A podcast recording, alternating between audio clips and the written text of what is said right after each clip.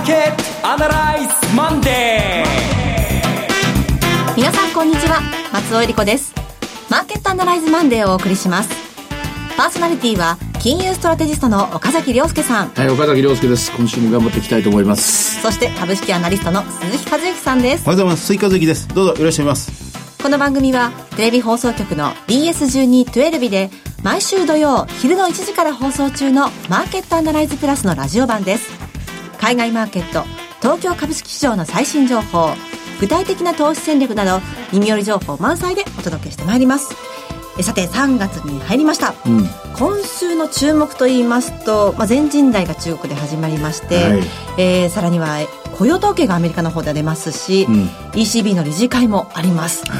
えー、雇用統計といいますと前回の雇用統計の後いろいろガタガタと崩れてきたというのがありまして、はい、今回ちょっとドキドキしているんですけれども以上ですって感じですね。本当にもう松尾さんが全部おっしゃってくださったんで、えー本当そうなんですよ。今週はね、はい、どうどどんなふうに紐解いて、うん、123って語ろうかなってまだ考え中なんですけども、はい、おっしゃる通り盛りだくさんでしかも角度が違うのでフォーカスの当て方が難しいです。そうですね、うん、あのまたトランプ大統領が強烈なボールを投げ込んできてますからね、はい、世界中が揺さぶられてますもんね。はい。そのあたりの分析ぜひお願いいたしますそれでは番組を進めていきましょう。この番組は株三六五の豊か商事の提供でお送りします。今週のストラテジー。このコーナーでは今週の展望についてお話しいただきます。一番近い時間帯の話からすると、もうじきイタリアの選挙の発表が、そうですね。結果発表がありますと、はい、えっと、三つどもえになっているって話ですよね。まあ、これは出てから話すしかないなと。で、その次はっていうと全人代ですか。全人代でトランプ大統領の例の関税の話入るかっていうと、これは入んないと思います。うん,、うん。そんなに、パッパッパッパとですね、アドリブが効くようなそういう組織ではないですからね、もう型通りの、テキスト通りのですね、原稿通りのことを読むでしょうからね。で、もう一つ言わせてもらうと、トランプ大統領のあの、鉄鋼とアルミの話で、はい、で、まあ確かに株式市場の一部銘柄が、例えばアメリカでは US スティール、アルコアとか、日本では JFE とか、まあ、ちょっとしたまあ、あの、さざ波が立つの、これはやむを得ないと思うんですけども、ええ、だから円高だっと考えるのは、ちょっと、あの、どうですかね、その整理して、えー、見方を間違えた人たちの言い訳のように思いますね。もともと、円高って言いますか、今ドル安っていうのはその前から、うんと前から続いてるわけであって、はい、えー、これで今最後加速して、105円を割れた、円高になった。で、自分は、えー、そうじゃない見方をしてたけど、あのトランプがあんなこと言うから円高になったんだっていうんじゃ、そう、それだと見、誤ると思いますね。今起きてるのはやはり日本企業のレパトリーだと思いますし、はい、で、3月に入ってもそれが、えー、終わらない気配を見せているっていうのは、これは今週に関して言うともう一段。はい。もう一段の円高があって叱るべきから、やっぱり日本株については、まだそこはつけてないなと思います。うん、で、アメリカについて言うとですね、えっ、ー、と、過去3回のうちの2回ですね、2016年の2月の底入れパターン、それから2015年の8月の底入れパターンと非常に値動きが近いので、あの時の動きと全く同じように踏襲するならば、今週から来週にかけて2番底というのが、前回のパターンこれです。はい、ただ、前回のパターンと、あるいはその前々前回のパターンとも違うのは、今回は金利が下がる気配を見せない、下げる気配を見せない。そ、ね。はい、それで言うとですね、今までの過去2回、過去3回のパターンを同じように見てですね、これで終わったと見ていいのかどうか、私はまあこれは半信半疑なんで、ショートカバーするにしても、まあ、えー、ロロングと言いますかね、えー、完全にこれで買いましょうっていう形にはまだ判断はしかねると思います。やはり次の FOMC3 月20、21ですね、ここまでは、うん、結論が出ない中、うん、トレーディング的に、えー、ちょっとこう、半身になりながら買ってみたり売ってみたりっていう、うん、そういう展開が続くように思いますね。うんしばらくそこがどこなのかを確認しながらということなんでしょうか。日本株についてはやはりアメリカの場合と違って、この円高という二つのですね、はい、えー、悪い材料が入ってますから、こちらで、特に先週から今週にかけて日銀の黒田総裁がですね、えー、もう19年には辞めますということを言ってますからね。えー、そうですね。で、まあでもそりゃそうだろうと私も思います。で、目標の2%の目線を下げればいいだけの話であって、実質、えー、大きな数字、コアコアとかコアで見るとまだまだデフレから脱却してないっていうけども、デフレから脱却したものは日用品ほぼ、ほぼほぼ全てで、普通の暮らしをしてる人たちはものすごいインフレになってますから、それを考えると、いい加減こういうことばかり続けてもダメだろうという、そこの理解は、これは庶民感覚として分かり始めたんじゃないかと思いますね、あの人も。うん2019年って意外とすぐですからね。意外とすぐだし、ええ、で、その前にプライマリーバランスの話、それから消費税増税の話、これも片付けなきゃいけないですよね。まあこれ、あの、時間的な裁量政府っていうのはいつも持ってますのでね、はい、ここでまあ、えー、ちょっとしたまあ工夫というのを従うのが癖なんでしょうけれども、相場っていうのはその度に揺れ動きますから、あんまりそういうのは決めたこと変えない方がいいんですけどね、下がるなら下がるで、早く下げといて、で、その後次の展開を期待する、こっちの方が、投資家にとってはやりやすいと思いますね。うんあの、先週のパウエル議長の議会証言がありましたけど、あれの評価っていうのはどうですか？だから随分遠い過去のような感じがするんですか いや、あれもだからあくまで普通でしょ。別にアドリブが聞いたわけでもないし、普通のことを普通に言ってるだけなんで、でも普通のことを普通に言ってていて、えー、金利が下がらなかったということ、で、株が上がらなかった、むしろ下がったということは、これはやっぱりジャネット・イレンとは違うパターンですよね。これはやはりアメリカが壊れるようなことはない、崩すようなことがない、崩すようなことがあれば、直ちに次の方策を打つよという、今までのバーナンキー、イエレンというですね、そういうスタイルとは違うと市場が認識している証拠だと思います。うんそれから、アメリカで言いますと、雇用統計、今週ありますけれども、うん、えー、水曜日に ADP の雇用統計、そして金曜日に雇用統計出ますが、うん、今回の注目点はどう？引き続き賃金ですね。はい。えー、っと、賃金がまあ上がってくる、上がってこなければあおかしいだろうと思ったら、見事にまあ上がってきたんで、で、それをまあ、えー、いやいや、天候のせいだなんだかんだ言ってますけども、まあ、次の2月分の統計ですね、今週金曜日の統計でそれがはっきりするだろうと、FRB の見方が正しいのか、うん、えー、株式市場関係者の見方が正しいのか、そこを見極める日になると思いますね。うんその後の動きというのが 来週以降どうなるのか、ちょっとドキドキしてしまうんですが。松尾さん、厳しいからな。その次々次々言わなきゃいけないんだけど、いずれにしても今週はね、まだ私日本株については弱気で見てます。で、アメリカ株は今来週に底をつくかどうかがポイントであって、うん、で、こういう時大体副兵が現るんですけども。副兵うん。要するに、あの、違うとこから、この間の先週のトランプ発言もそうですけどもね、違うとこからボールが飛んできて、ガタッと崩れるような展開ですよね。それがこう、要するに今、あの、弱くなってるんですよ、相場が。ええ、簡単に言うともう、ひびが入ってる状態ですから、はい、ここで何か、あの、いつもだったら割れないものが、ちょんとピンポン玉が一つ当たるだけでも割れるっていうのがこういう時ありますから、そこがポイントですね。逆にこういう時に大きくリバウンドするというテーマっていうのは、そこは期待できないと思うんですよね。ですから、買ってる人は本当に慎重に慎重に、まあ、まあ、おそらく2万1000円の日経平均株価割れたら少し買おうか。うん、これはこれでいいと思います。はい、割れたら少し買おうかでいいと思うんですけども、そこでドーンといくかというとそうではないな、というところでしょうね。うん、あもう一つは銀行株ですね。銀行株の動きがものすごく注目されますね。はい弱いですね。ずっと下げてしまって、うん、これやっぱりもう、えー、円高の手立てがない。円建てがまだ105円を切ってくると、やはり犠牲になるのは銀行株っていうかに市場が認識している証拠ですね。うん、今現在105円でもみ合ってますけれども、今週の見通しはいかがでしょう？私は円安になる方策は今見つかりませんね。うん、あの、あるとすれば、それこそタイイルドカーブの、イールドカーブコントロール政策がいきなり10ベース下落ちする。つまり、えー、0%で今度は釘を打つ。0.1%で釘を打つのではなくて、これを下げるとか、はい、代わりに犠牲になるのは銀行株です。銀行株が下がる代わりに円高が止まるっていう、これがあるかもしれないなと思います。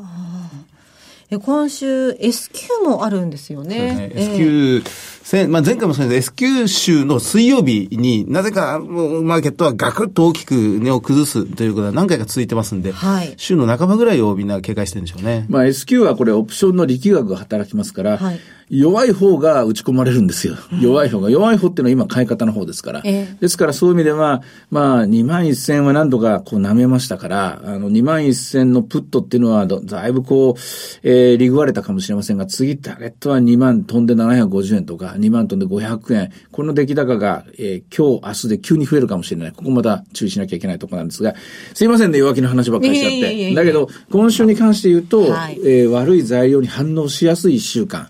で、来週以降の展開はというと雇用統計を見てからという感じですね。はい、あとそうそう、まだ副兵がもう一つあるのがですね、はい、レージブックがあります。地区連銀レポート。はい、これはおそらく8日の日の朝にならないとわかりません。それからこの日、またダドレーさんが、ビル・ダドレーさんがですね、講演を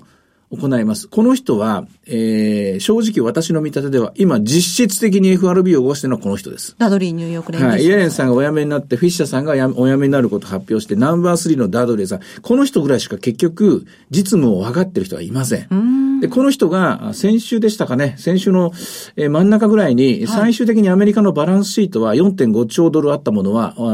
結論として、えー、っと、着陸地点は2.9兆ドルって言ったんですよ。はい。2.9兆ドルっていうことは、えー、結局1.6兆ドル増やすわけですけども、その1.6兆ドルっていうのが、ほとんどはおそらく国債で減ることになると思うんですけども、これがぴったんこ、えー、アメリカの今、US トレジャリー国際マーケットの、えー、発行残高のちょうど10%のラインですね。なるほど。という話です。あの、それでね、アメリカの金利上昇スピードがやや緩んだんです。もっと減らすんじゃないかと思ってましたからね。いや、いろんな面で3月7日が注目になりそうですね、水曜日が。3月7日大きいと思います。えー、まあでも、なんかうだうだうだうだいろいろ言ってますけどね、あの、同じことばっかり言ってるんですよ。警戒警戒、また警戒です。で、とりあえず今来週で、あの、とりあえずそこ割れなかったらアメリカ株は次は反発局面だと思いますけどね。あそうですか、はい、今週、来週が注目ということなんですね。うん、あの、先週のテレビの方でも、あの、お伝えしましたけれども、まあこういった日経平均だけ見ると、ちょっと日本株厳しいなという状況ですけれども、個別で見ると伸ばしている銘柄もいくつかあるようですよね。あります。あの、まさにトヨタ、うん、あるいは小松、はい、なしは銀行株というところが日経平均と一緒にどんどんどんどん下がってまあ、あの、旧世界ですよね。え新世界の銘柄っていうのはどんなか、今日ちょっと様子く違ってるんですよ。今日全場、その小型株が結構マザーズやジャサックもきつく下げてきてますんで、うん、先週高止まりしたものが、週明けは少し売られて始まってはいるんですが、ただやっぱりあの、産業構造的にどんどんお金の流れとかですね、あの、新しい方向に動いてるなっていうのは、少しずつ実感としては感じられるようになってきてますね。まあ、経団連に入ってない方がいいですね。そうですね。今、そうなってしまってますよね。で、あの、えー、学生さんたちの就活とかと違うところで、それこそ初任給クソ高いとかですね、クソクソなんて言っちゃいましたけど、すごい高いとか、うん、それこそ年から年中採用してるとか、うん、それからもう本当実力重視とかですね、そういう企業っていうのはどんどん生まれてくると思いますよ。生まれなきゃいけないと思いますからね。メルカリが初任給を100万円の幅でね、年収ですけどね。えー、あの、まあ、プラスマイナスしていく。まあ、マイナスではないかもしれませんけど、オンしていくっていう、はい、マックスですよね。そういうベンチャー企業というか、まあ、スタートアップ企業っていうのは続々出てきてるなっていうのは事実ですね。すねと思います。私今、あの、そその、絵の売り手市場だっていうことでちょっと調べてたんですけれども、本当に企業はこの10年間初任給を上げてないんですよね。うん、えー、例えば大卒でも大学院卒でも、高専卒でも高卒でも、それはどれを見ても同じで、で、どの産業も全部一緒で、これは簡単に言えば、設備投資もやめたし、人材投資もしなかったっていうことですよ、はい、日本企業は。多分そのツケはこれから急速に日本の大手企業、経団連企業に一斉に襲いかかるでしょうね。そうですか。はい。それからもう一点、あの、ECB について聞かせてください。うん、はい。これ、ひょっとすると、はい、えー、例のテーパリングを、遅らせるかもしれませんね。あ、そうですか。うん。あの、今の株式市場に警戒を持つならば、ええで、おそらく今のドラギさんとかドラギさんグループなんかはもっともっとゆっくりやりたいんだと思うんですが、えー、次の執行部は早くやりたい。なぜかというと、自分たちの仕事が苦しくなりますからね。はい。えー、これのせめぎ合いですね。で、どこのまで、どの程度まで ECB の情報がこちらに漏れ伝わってくるかわかりませんが、いずれにしても ECB もまたこれ一つの予期せぬですね、えー、不確実性を与える、主人公になる可能性あります。西日理事会は木曜日ということです。えー、さて、いろいろ展望していただきました。今週末土曜日には午後1時から放送しています。マーケットアナライズプラスもぜひご覧ください。また、Facebook でも随時分析レポートします。以上、今週のストラテジーでした。マーケットアナライズマンデーそれではここで株365の豊か商事からのセミナー情報をお伝えします。豊か商事資産運用セミナー in 千葉が開催されます。3月24日土曜日12時半会場午後1時開演です。第1部は、江森哲さんによる2018年注目の貴金属エネルギー価格の行方と題したセミナー。そして、江守哲さんと大橋ひろこさんによる特別セッション。日経平均で資産運用。くりっく株365の活用術とはが開催されます。第2部では、岡崎さんの株式セミナーがございます。会場は JR 千葉駅千葉駅前ビル4階、ハロー貸し会議室千葉駅前、ルーム C です。お申し込みは次の電話番号にお願いいたします。豊商事お客様サポートデスク。フリーコール0120-365-281。0120-365-281です。受付時間は土日祝日を除く9時から午後7時です。なお、会場では取扱商品の勧誘を行う場合があります。続きまして、毎週土曜日午後1時から放映中の BS1212 マーケットアナライズプラスからのセミナー情報です。埼玉の皆様、お待たせいたしました。大宮での初開催です。リアルマーケットアナライズ 2018in 大宮、3月17日土曜日、会場は JR 大宮駅が最寄りの大宮ソニックシティ602会議室です。BS1212 のマーケットアナライズプラスのホームページからリアルマーケットアナライズの応募フォームにご記入いただくか、お電話でご応募ください。電話番号は0120-935-159 0120-935-159です。通話料無料、自動音声応答サービスにて24時間ご応募を受けたまっております。締め切りは3月5日月曜日、今日となっております。本日です。ちょっとだけ予告言っておくと、はい、歴代のリアルマーケットアナライズの中で、はい、一番難しい話をするかもしれません。え、どういうことですか？えー、そういう難しい局面に入っているかもしれないからですね。あの、理屈の世界で言うとすごく難しい世界になってくるので、えもちろん今まで通りの銘柄であるとか戦略とか考えたいんですけども、寝ちゃわないようにしなきゃいけないなって今考えて資料作ってるんですけどね。大宮、本日締め切りということで皆様お待ちしております。はいそしてその大宮の次なんですが、福岡での開催です。リアルマーケットアナライズ 2018in 福岡、3月31日土曜日、会場は天神駅が最寄りのアクロス福岡です。リアルマーケットアナライズの応募フォームにご記入いただくか、お電話でご応募ください。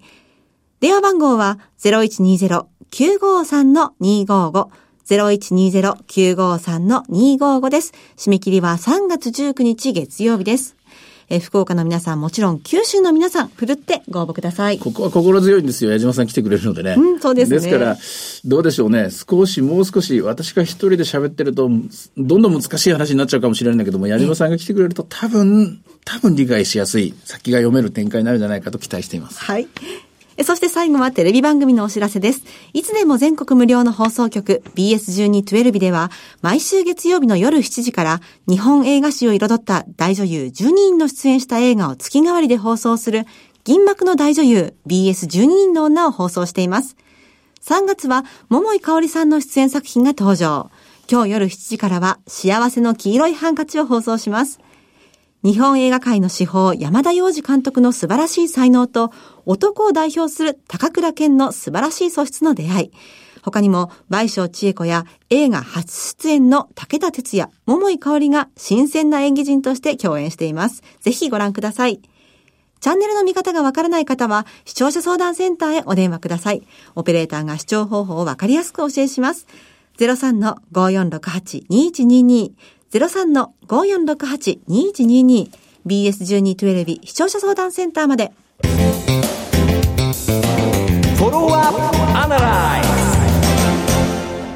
さて、今週のこのコーナーは、鈴木さんの注目企業です。お願いします。はい。あの、注目企業、私は、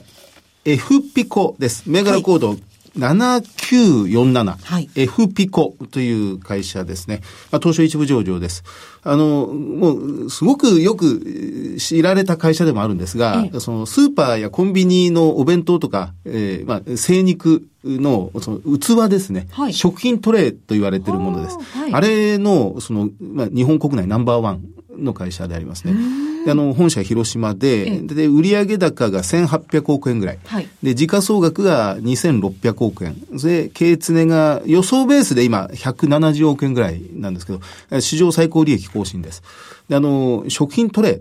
って、まあ、あの、リサイクルの対象になっているようなものなんですが、あの、な、なんだか食品トレイって、この10年一律のごとく同じように見えてしまうんですけど、とんでもない大違いで、これがものすごく進化している。要は人手不足にいかに対処しなくちゃならないかっていうときに、その、そのお弁当を、コンビニ弁当を作るときの、そう、詰める、はい、この、この作業がすごく大変なんですよね。